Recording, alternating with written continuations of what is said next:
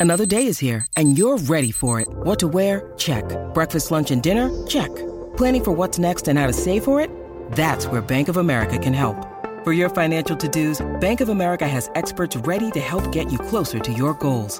Get started at one of our local financial centers or 24-7 in our mobile banking app. Find a location near you at bankofamerica.com slash talk to us. What would you like the power to do? Mobile banking requires downloading the app and is only available for select devices. Message and data rates may apply. Bank of America and a member FDIC. We took it all. We brought them to our land. An endless night, ember hot and icy cold. The rage of the earth. We made this curse. Carved it in the blood on our backs. We did not see. We could not, but she did. And in the end, What will I become? Senua's Saga. Hellblade 2. Play it now with Game Pass. This is Optimal Relationships Daily, episode 311. I Don't Know What's Best for You by Courtney Carver of BeMoreWithLess.com. Hey, I'm Joss Marie, and this is the show where I narrate to you every weekday from a variety of relationship blogs, just like an audiobook. And today, I'll be covering a post from Courtney Carver about the importance of listening to your own heart.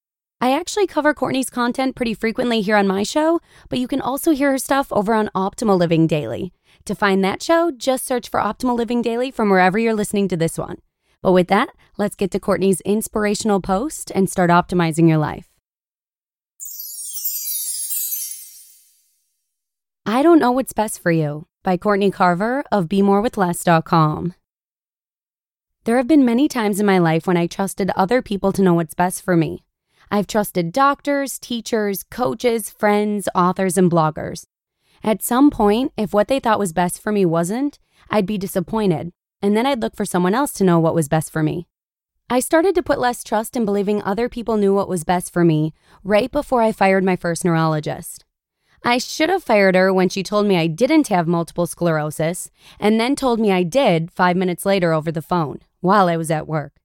There were other times I should have moved on, but I kept trusting that as a respected neurologist, she knew what was best for me. That changed during my last visit when I went seeking her support to fight MS. I believed that I could change the course of my disease, and my research supported that. I wanted to know what she thought. Our conversation went something like this Me. Can diet, exercise, or lifestyle choices change the course of my MS? Her. No, not really. Me. I know there isn't a cure, but do you think MS is reversible? Her. No. Me. How many of your patients are improving? Her. None of them are really improving. This is a chronic, progressive, debilitating disease. With MS, it's a matter of how slowly or quickly it progresses. She measured the success of her work in her patients based on the speed of their decline. I left the office in shock. The next day, I told her I didn't want to work with her anymore, fired her, and began to search for a new doctor who wanted to partner with me and allow me to be my own advocate. A few years later, when we were selling our home to downsize to a small apartment, we got advice from many people we trusted. They suggested we wait to sell until the market bounced back. They said if we waited 10 years, we could make much more on the sale. We considered the feedback, but remembered we knew what was best for us. Maybe we'd make more in 10 years and maybe we wouldn't, but that wasn't the issue. We were focused on how we wanted to live for the next 10 years. Did we want to take care of a big house? Did we want to replace the roof, the fence, the appliances, the carpet, and all of the other stuff that would likely fall apart? Did we want to continue to invest our money, time, energy, and other resources in a place we didn't really want to live in anymore? Did we want to compromise the next 10 years just in case the market bounced back? Our answer was a hard pass. In May of 2013, we moved from our 2,000 square foot home to a 750 square foot apartment. We didn't make a cent on the house sale, but we were finally all the way debt free. We didn't owe anyone anything. We were free of other things too. Because we made the decision to rent for a while, we were free of the worry of things breaking down. We were free of maintaining a property too. For the first few months in our new space, Mark would wake up on a Saturday, look at me, smile, and say, Guess what I'm not doing this weekend? I'm not, and then he would insert one of the following raking leaves, shoveling snow, mowing the lawn, or convincing the neighbor to split the cost of a new fence. I started to look at the other people I was trusting to know what was best for me. Maybe they didn't know after all. I know what's best for me. It has taken a dedicated daily practice to trust my voice, the voice that knows what's best for me. I made space and time to connect with my heart and hear what's best by simplifying my life. My daily practice is some combination of writing, meditating, walking, or stretching, and then sitting quietly with my hands on my heart. Learning to trust and act on what I'm hearing involves experimenting, researching, asking questions, screwing up, starting over, laughing, and then doing it all over again. Sometimes I hear the voice and know what's best, but try to ignore it and do something else. That never works, not once. It's never worked for me to ignore what I know is true. A few things that have been best for me.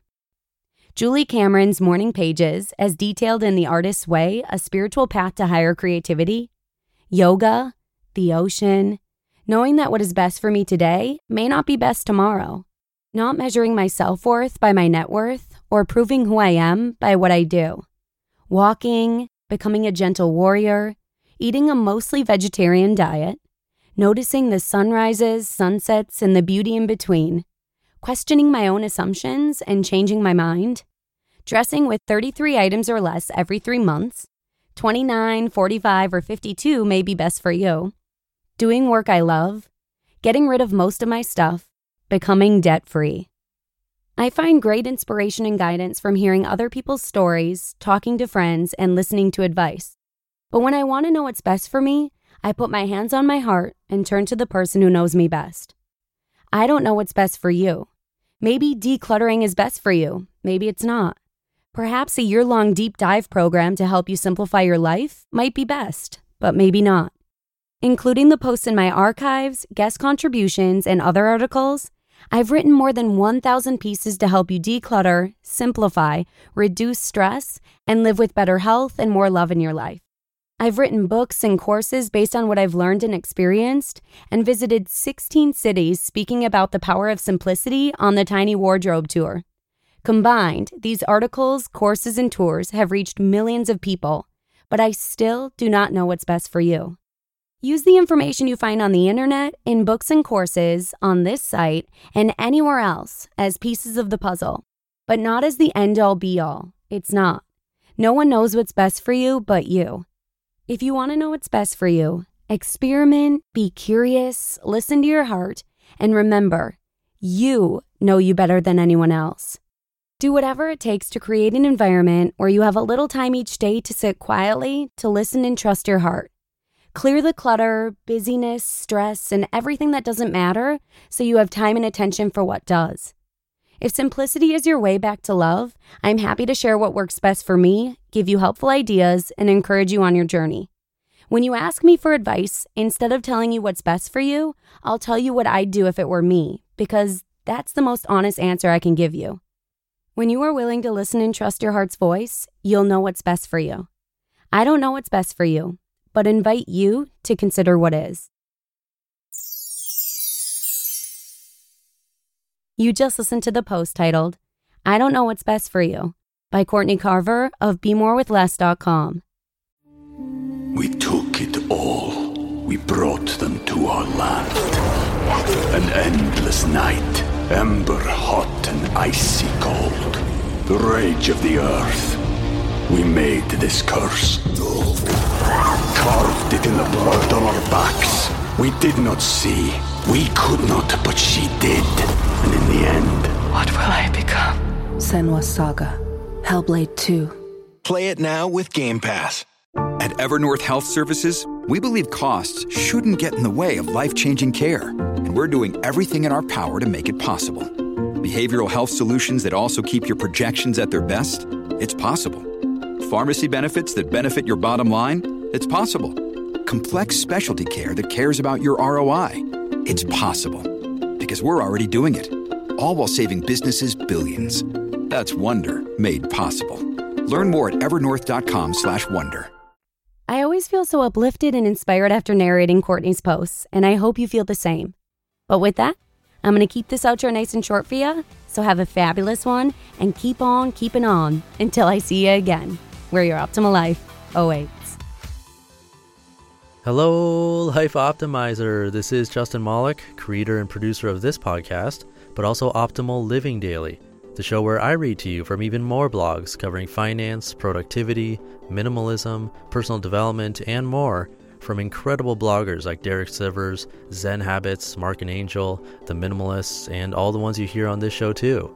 So if you enjoyed today's episode and like taking amazing blogs on the go, come on over to Optimal Living Daily and subscribe to that one too. And together, we'll start optimizing your life. You've been listening to Optimal Living Daily. Be sure to hit the subscribe button to stay up to date on each new episode and head to oldpodcast.com. That's O L D podcast.com for a free gift as well as more actionable tips and resources to help you maximize your potential. Thanks for joining us, and remember, your optimal life awaits.